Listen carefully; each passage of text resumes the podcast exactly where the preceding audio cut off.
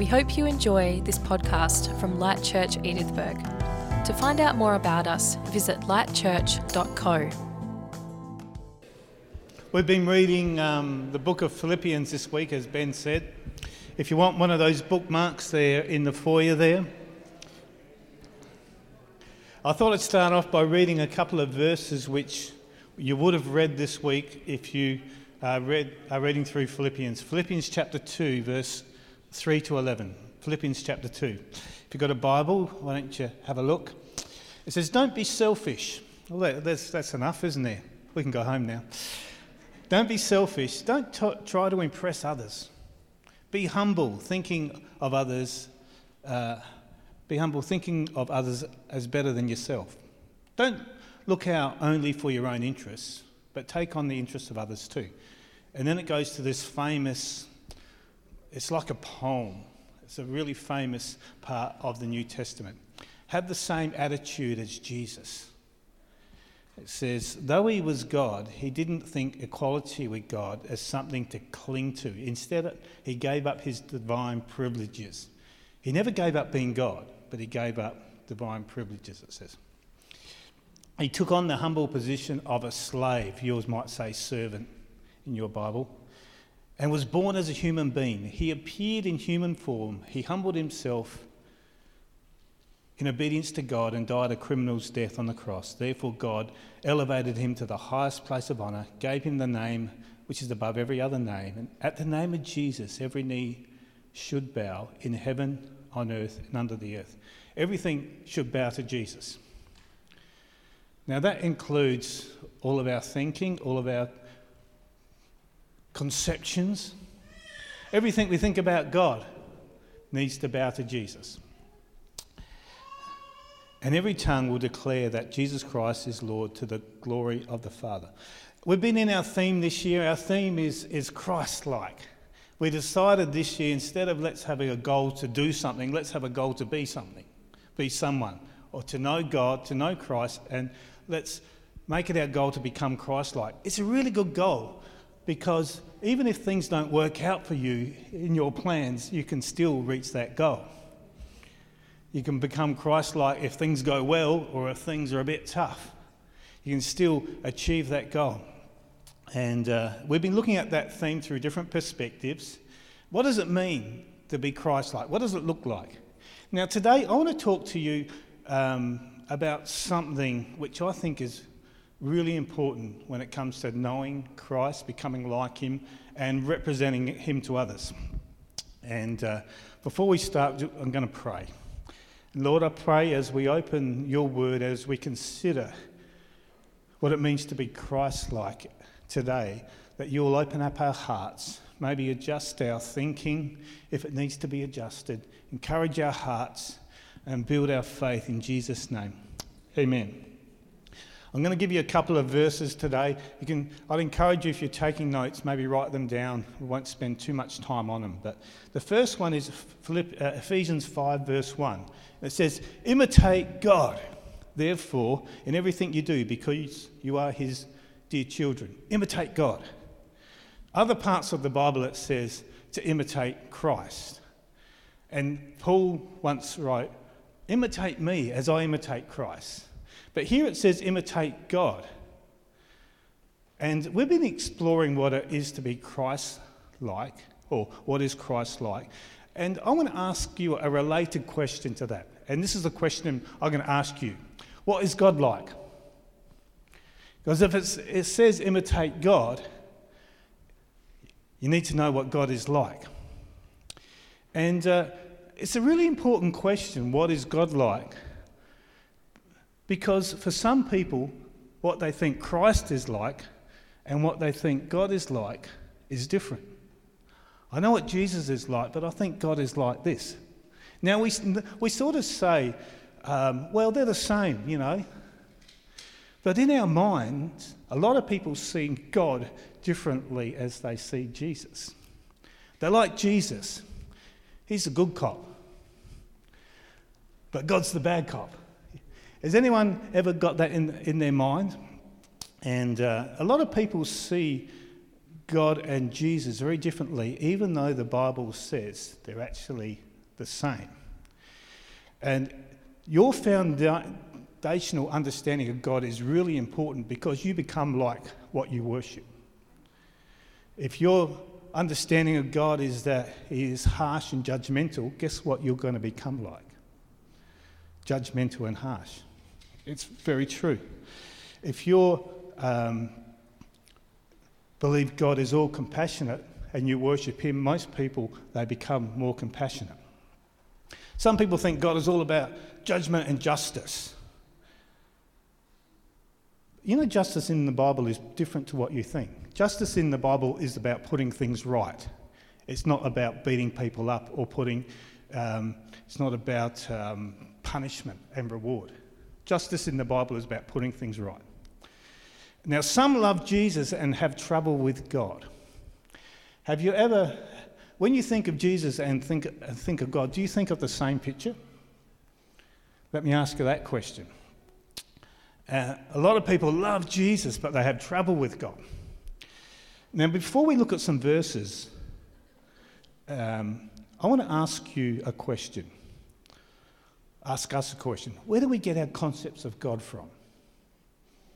Well, from the Bible, of course. Well, why are there so many different concepts of God? We've all got the same Bible, maybe a different version, but it basically says the same thing. Yet, a lot of people have different concepts of what they think God is like.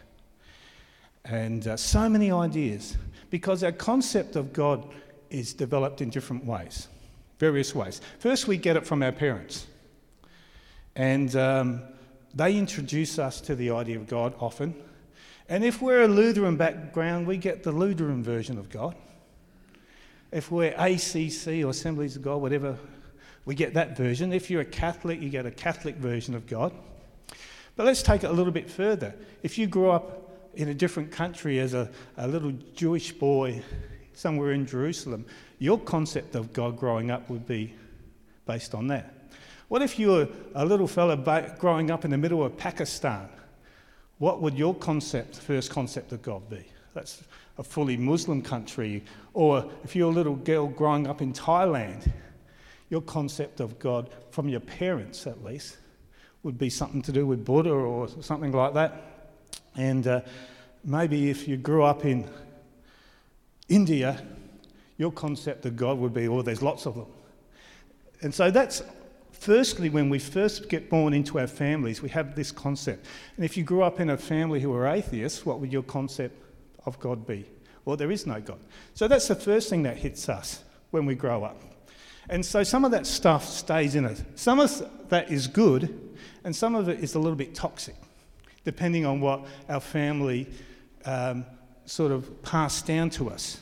Some of it's healthy, and some of it's not good. So we need to line that up with what the Bible says to make sure that's right. And then our culture makes uh, sort of forms a picture of God. I think a really good example of that would be in, say, the deep south of America. God is all about God and freedom. It's about freedom. Uh, God, guns, and whatever. The concept of freedom in, in some of those American places is more about me um, not so much free from sin, but me doing what I want to do, which is really the opposite, opposite to submitting to God. And that culture forms a picture of God. And our experiences shape our idea of God. Maybe growing up, if your family was really forgiving and, and merciful, you'd sort of take that on. But if your family was full of retribution and there was sort of more fear in your family, that changes our picture of God. What about, what about if this happens? You pray for someone and they don't recover. All of a sudden, you can get a concept of God that, yeah, He's there, but He doesn't really care about me. Some people's concept of God is based on those experiences that God is unconcerned, that I'm not that important. And these experiences can shape our concept of God. So that's why there's so many different concepts of God out there. Some of the common ones I've heard, some people think God is really harsh. Uh, he's sort of like a powerful tyrant sort of king. He does what he wants when he wants. People, people say this, you know, a tragedy happens, well, it must have been God's will. Really? Or some see God as a punishing judge. And who's ever done this? Who's ever prayed this? God, what have I done to deserve this? Why are you punishing me? Where'd you get that idea from? That's the idea of a, of a punishing God. And uh, uh, then there's the deadbeat dad God. He says he loves me, but, but uh, he seems to be absent. It's like he doesn't care. Some people have that concept of God. And then there's the other side of the spectrum where some people think God's like Santa. If you do good, you get good stuff. If you do bad, you're on the naughty list. Some think he's like a bit like a genie in the bottle, where if I pray a certain way, if I worship and look holy enough, I'll get stuff. If I do the 12 steps to prayer, that's the secret key to unlocking the genie. We've got, we've got to be careful with things like that. And often there's the Father in Jesus is good cop, bad cop. Jesus is a good cop, where the Father's the bad cop. So let me ask you a question. I'm just sort of exploring this before we get into the word. What is your concept of God and where did you get it from? In Jesus' time, their concept of God was definitely about a God who punishes sin and rewards good because they often asked Jesus, Who sinned that this man was born blind? Once there was a tragedy happened where lots of people got killed, and they said, Who sinned that this tragedy happened? And each time they said something like that, Jesus sort of uh, shook his head because they thought if God was angry, you got cursed, and if God was happy, you got blessed. That was their concept. So when they asked Jesus, Who sinned that this might happen? he basically said, You just got this whole thing wrong. God is good, and his mercy endures forever. He said things like this You know, John 10, verse 10 the thief, um, the thief comes to steal, kill, and destroy, but I have come to give you life in its fullest. Who comes to kill, steal, and destroy? The thief, not God. I've come to give you life. You know, there's a lot of people who claim to be atheists who are reacting to a flawed image of God. If you ever, ever met an atheist and they say this, and they say they're, they're an atheist, ask them this question Can you describe to me the God you don't believe in? And all of a sudden, you'll get these often toxic pictures of God, flawed pictures of God, as a judge who doesn't care, an absent father, those sorts of pictures. And that's what they're reacting to. They're not reacting to the God of love, that's for sure. They're reacting to a wrong image of God which they've found in people or found in an institution or whatever they might have found it from. Uh, abusive, non caring sort of God. So, what is God really like? What is God fundamentally like? If you got rid of all the layers, uh, this is really important because you become like what you worship. God is primarily above all things Christ like. I want you to get this God is Christ like. God is Christ like. We write that down and underline it. Because sometimes we talk about, we often talk about how Jesus is God, but I want to flip it. God is like Jesus. God is Christ like. I'm just going to give you some verses. Uh, John chapter 1, verse 18, they're talking to Jesus and uh, uh, talking about Jesus, John is, and he says this No one has ever seen God, but the unique one who is God, talking about Jesus, is near to the Father's heart, and he has revealed God to us. So Jesus reveals what God is like, shows us what God is like. Colossians 1, verse 15 Christ is a visible image of the invisible God. If you read the Amplified Bible or other versions, it's God, Christ is the exact image. It's not like a picture of God, just it's the fullness of God. He existed before anything and was created and is supreme over creation. I'll give you a couple more. John 14, verse 8 and 9. Philip said, he's talking to Jesus, Lord, show us the Father and we will be satisfied.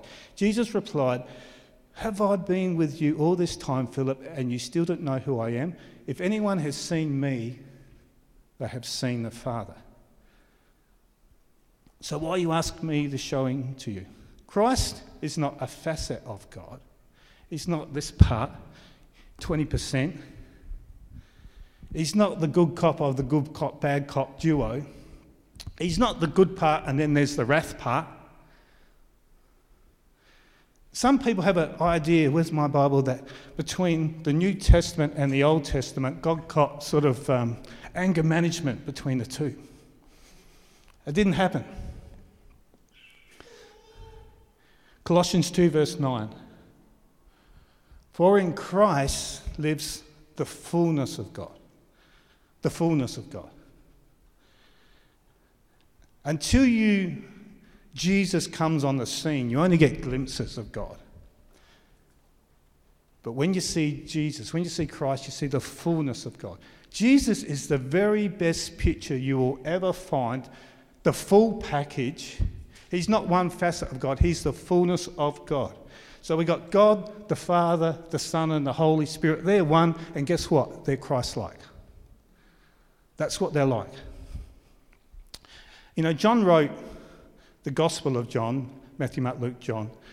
And um, years later, after all the other apostles had actually passed away, he wrote some more letters at the back of your Bible 1 John, 2 John, and 3 John.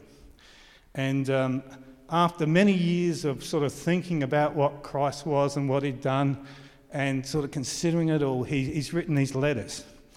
And he comes to this conclusion about God 1 John 4, verse 15. Uh, that's, what's the verse before that? Fourth. I want the verse before that. Verse 15. Okay, I'll give you the wrong one up there, Jeremy. 1 John 4, 15. That's what I've got written here. I'll read it out. It says, uh, oh, verse 16. Sorry, Jeremy, 16. I don't know where it is. Okay. It says, God is love. Maybe we just pull that down, we're just confused. And all who live in love live in God, and God lives in them. He came to the conclusion, first of all, that God is love. The best definition of God is that God is love. And we live Him, as we live in Him, our love grows more perfect. So we will not be afraid in the day of judgment, but we can face Him with confidence because we live like Jesus here in this world. And then it says this such love has no fear. Perfect fear expels all love. Because if your concept of God involves fear, guess what? You haven't quite haven't quite got it. It goes on to say, if we're afraid, it is for fear of punishment. And this shows us that we're not fully experienced God's love. And then he goes on to say about, you know, if we love one another because he first loved us. God is love, and there's no fear in God. Okay, so if your understanding of God involves fear or wrath or punishment, we haven't yet understood the nature of God. God is love. And as we come to know Him, love grows in us. Perfect love casts out all fear. We don't become more fearful, we become less fearful. What is your concept of God like? Can I suggest this? We need to have a more Christ like God. A more Christ like God. God is love. If I had a big diamond here and it represented God, the diamond is love. And every facet of that diamond, uh, every other facet of God should reflect God's love. So if you've got a concept of God, a facet of God that doesn't reflect His love, it's not right. You've got a wrong concept of God. Christ like self sacrificing, self giving, radical forgiving love. You know, Paul said this I resolved to know nothing while I was with you except Jesus Christ and, Him crucified. I was thinking about that. He wants to know nothing about Jesus Christ and Christ crucified. I think the greatest nature of God is revealed at the cross. Because at the cross, you see God self sacrificing, self giving. You see radical forgiveness, where He's actually forgiving people while they're killing Him, while they're torturing Him. Father, forgive them, for they don't know what they're doing. And guess what? Um, he also shows us radical love and forgiveness as well, the same as he did to those who, is, who he was speaking directly to on the cross. Now, God has always been Christ like because Jesus is the same yesterday, today, and forever.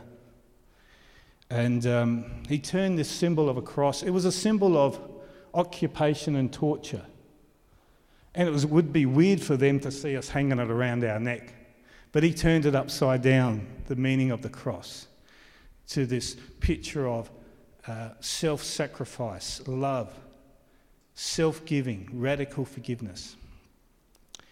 So, our vision of God, our understanding of God, must be viewed through the cross. Christ like. But what about when we read the Old Testament? This is where we get, this is where we get messed up a bit. Some places God doesn't seem very Christ like. We have this book, the, Old, the Bible, it's got the New Testament and the Old Testament. And uh, from Genesis onwards, it's inspired by the Holy Spirit. Now, by the way, that doesn't mean it's dictated by God. You understand that? Because God inspired people when they wrote things, and they were all different cultures, all different times in history. Some were poets, some were kings, you know, some were prophets, some were disciples. And it, it's recorded how God sort of worked, how God did this and did that, sometimes with a limited understanding, often attributing things to God which we read later weren't God at all. And um, we must read the Bible, especially the Old Testament, through the cross. I'll tell you what I mean. See, Paul knew his Bible backwards, and he's the guy who said, I, I, am going to know nothing about, apart from Christ crucified. And this, this book is an unveiling picture of God. So you can imagine God with eight tablecloths. So at the beginning, you pull one off, and you sort of see a figure and you pull another one off, and you pull another one, and you start to see it clearly. And when Jesus comes, the final cloth is pulled off, and you see what God is really like. In fact, the Bible itself calls the Old Testament a shadow of things to come. Here's my shadow. You can sort of work out that it's me. It's an image, but it's not. It's nothing like the real thing. And that's what the Old Testament is, is it's a shadow, a shadow, a shadow, and the fullness is revealed in Jesus. That's why the fullness of God dwelt in him. And sometimes through the Old Testament, God is seen as merciful, sometimes he's seen as harsh, sometimes as forgiving, sometimes as judgmental.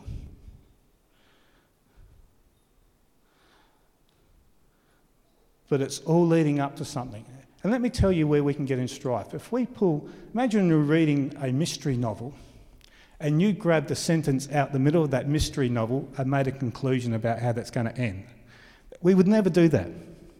But we do that sometimes with the Bible. Um, you know, Jesus said this You have heard it said, an eye for an eye and tooth for a tooth, but I tell you, not to resist an evil person, and if someone slaps you on the right cheek, turn the left cheek. we we know that verse, don't we? Who's heard that one? Um, have, you, have a think about that. You have heard it was said an eye for an eye and tooth for a tooth. Where did Jesus get that from? Well, it's from the book of Exodus, it's in the Bible. So Jesus was saying, Well, this is written in the Bible. Well, I believe that's, you know, the Bible says it and that settles it. Well, Jesus didn't read the Bible like that. He said, Yeah, it did say that, but I'm changing it. The Bible says in Exodus, an eye for an eye and tooth for a tooth, which is some people's favourite verse, but he says, But I say, it's different. God's love is different. At the beginning, that was sort of a part revelation, but I've revealed it fully. So when you read your Bible, particularly those Old Testament parts, you can't pull a verse out and say, God says it, because we pick out the ones we like or the ones we don't like. We pick out things like, this is what it says about women in church. But it, you know, the Bible also says to greet one another with a holy kiss. Who did that this morning? We actually, we, we pick out things we like. We need to remember that what does Jesus do? Some parts of the Bible, it doesn't change, but a lot of parts he upgrades. He redefines. And the full picture is found in Christ. And if you're trying to discover uh, what God is like without Christ, you're going to miss the mark. You're going to get those toxic images of God because the fullness of God is found in Christ. You can't get an accurate picture of what God is like without Christ. It's a shadow, it's flawed, it might even be toxic. Christ colours things in a completely different way. The book, this is book is meant to be an unfolding book. Like it, you read a little bit, you get a glimpse, you get a glimpse, and then you find Jesus. Yes. That's the answer to the mystery. If you just read a chapter in the middle, you can get the wrong context if you're not careful. Let me ask you a question Does your image of God need to be more Christ like? Those images installed by your family, you know, some are good, some are bad, your upbringing, your experience, your culture. Maybe the way you've even read the Bible, maybe what you've even been taught by good people. You know, the very early church understood this. When I say the early church, I'm not talking about Martin Luther, that's only like 500 years ago, or John Calvin, people might know these names. Way back before that, just after Jesus, about 200 years after Jesus, they haven't even got the New Testament yet. Yet they had church. And when you read about their ancient sort of things they did, uh, they understood that the Old Testament revealed, was meant to reveal Jesus. And so when they met, I found out that they focused on those Old Testament scriptures that reflected Christ. They'd often, if you go into a, like an old Orthodox church now, they'll even hear them chanting things like this Taste and see that the Lord is good. And what they used to do was one verse, one, one psalm they used to read twice every Sunday. One psalm. They still do. Psalm 103, because it's so Christ like. Let me read a little bit to you. Psalm 103, we got that? I've Got the same version. Let all let all that I am praise the Lord. With my whole heart I will praise his holy name. Let all that I am praise the Lord. May I never forget the good things he does, does for me. Now start to read this and just see if you can find Jesus. He forgives all my sin. He heals all my diseases. He redeems me from death. He crowns me with love and tender mercy. He fills my life with good things so that my youth is renewed like the eagles. The Lord gives righteousness and justice to all who are treated unfairly. He revealed his character to Moses and his deeds to the people of Israel. Verse 8 The Lord is compassionate and merciful. He's slow to get anger, angry and filled with unfailing love. He will not constantly accuse us, nor remain angry forever. Verse 10 He does not punish us for all our sins. Someone needs to underline that because some people think that happens. He does not deal harshly with us as we deserve, for his unfailing love towards those who fear him is as great as the height of the heavens above the earth. He has removed our sins as far as the east is from the west. Oh, this is, I don't know, 500,000 years before Jesus.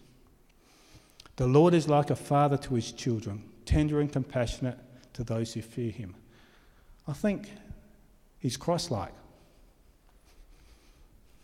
There's actually, the Old Testament is full of pictures like that. Sometimes when we think of these images of God, we pull out these other few bits and pieces about wrath and vengeance and things like that. Do you know one of the, the most common phrases in the Old Testament is, The Lord is good and his mercy endures forever? Have you ever heard that? You've probably sung it. You know how many times that's written? 64 times. And you know what it doesn't say? The Lord is good and his mercy endures until the tribulation.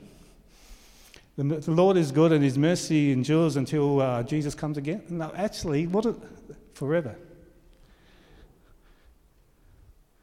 Is your image of God Christ like? Christ is God. We worked that out. The Father, the Son, and the Holy Spirit are one, and they are Christ like.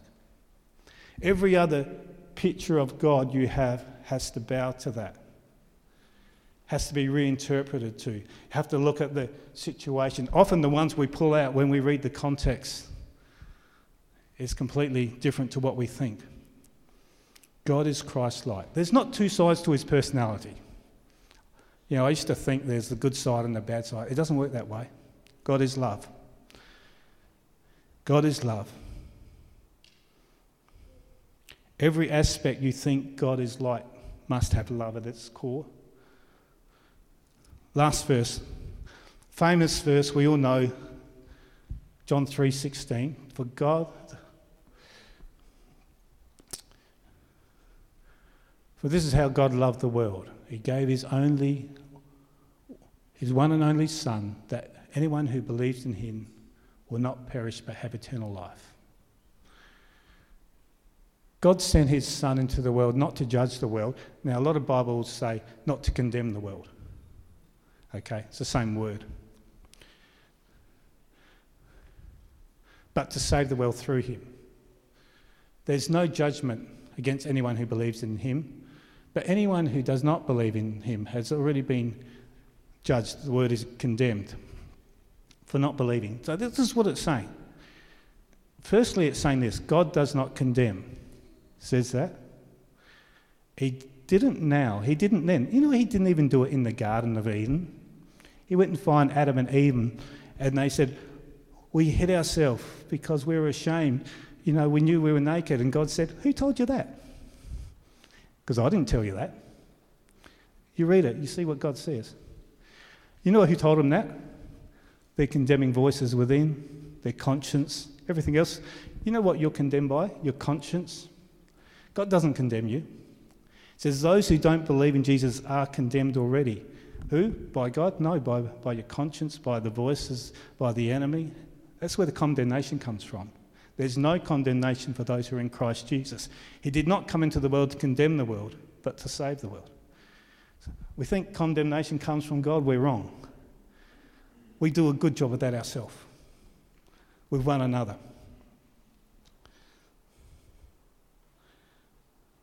When we know Him, when we know Christ, we are free from condemnation. That's what happens.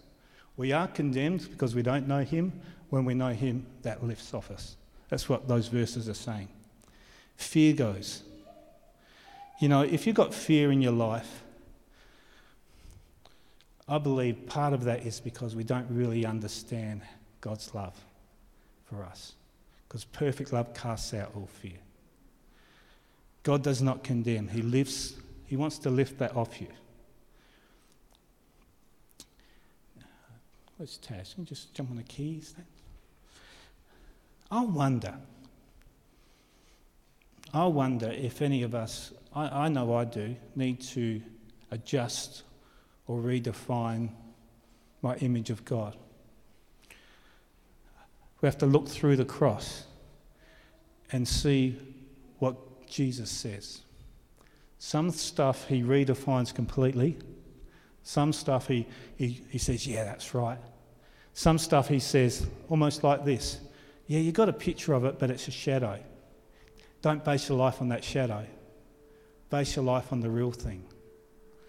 And we get distorted images of what we think God is like. And if we worship that sort of God, we become like that Christ like. God is Christ like. What did Paul say? I just want, I don't want to know anything about apart from Christ and Him crucified. He wasn't talking about the horror of the crucifixion, he was talking about what the cross represents self giving love, self sacrificing, God identifying with us, radical forgiveness. That's what he's talking about. That's what the cross is about. That's what that symbol means now. Let's pray. Lord, I pray as we look at this Christ like theme that you'll perhaps redefine what our understanding of God is like if we've just got it a little bit wrong. We know that your fullness dwelled in Jesus. How Jesus acted, his compassion, the way he, he just met with the worst of the day and embraced them is what God is like radical love. Radical love poured out for us. Lord, and I pray, Lord, for each, each every one of us that we will feel that acceptance and that love in our own heart. That when we worship you, it'll be it's such a freedom, Lord God, with such acceptance. Lord, that we'll, we'll, we'll just grow in that love and so we can portray it to others as well, Lord. It'll flow through us like a, like a river. Lord, as we come into your word, Lord, I pray it will renew our minds, Lord. And we'll constantly be people who grow in our understanding of the goodness of God. In Jesus' name. Amen. Amen.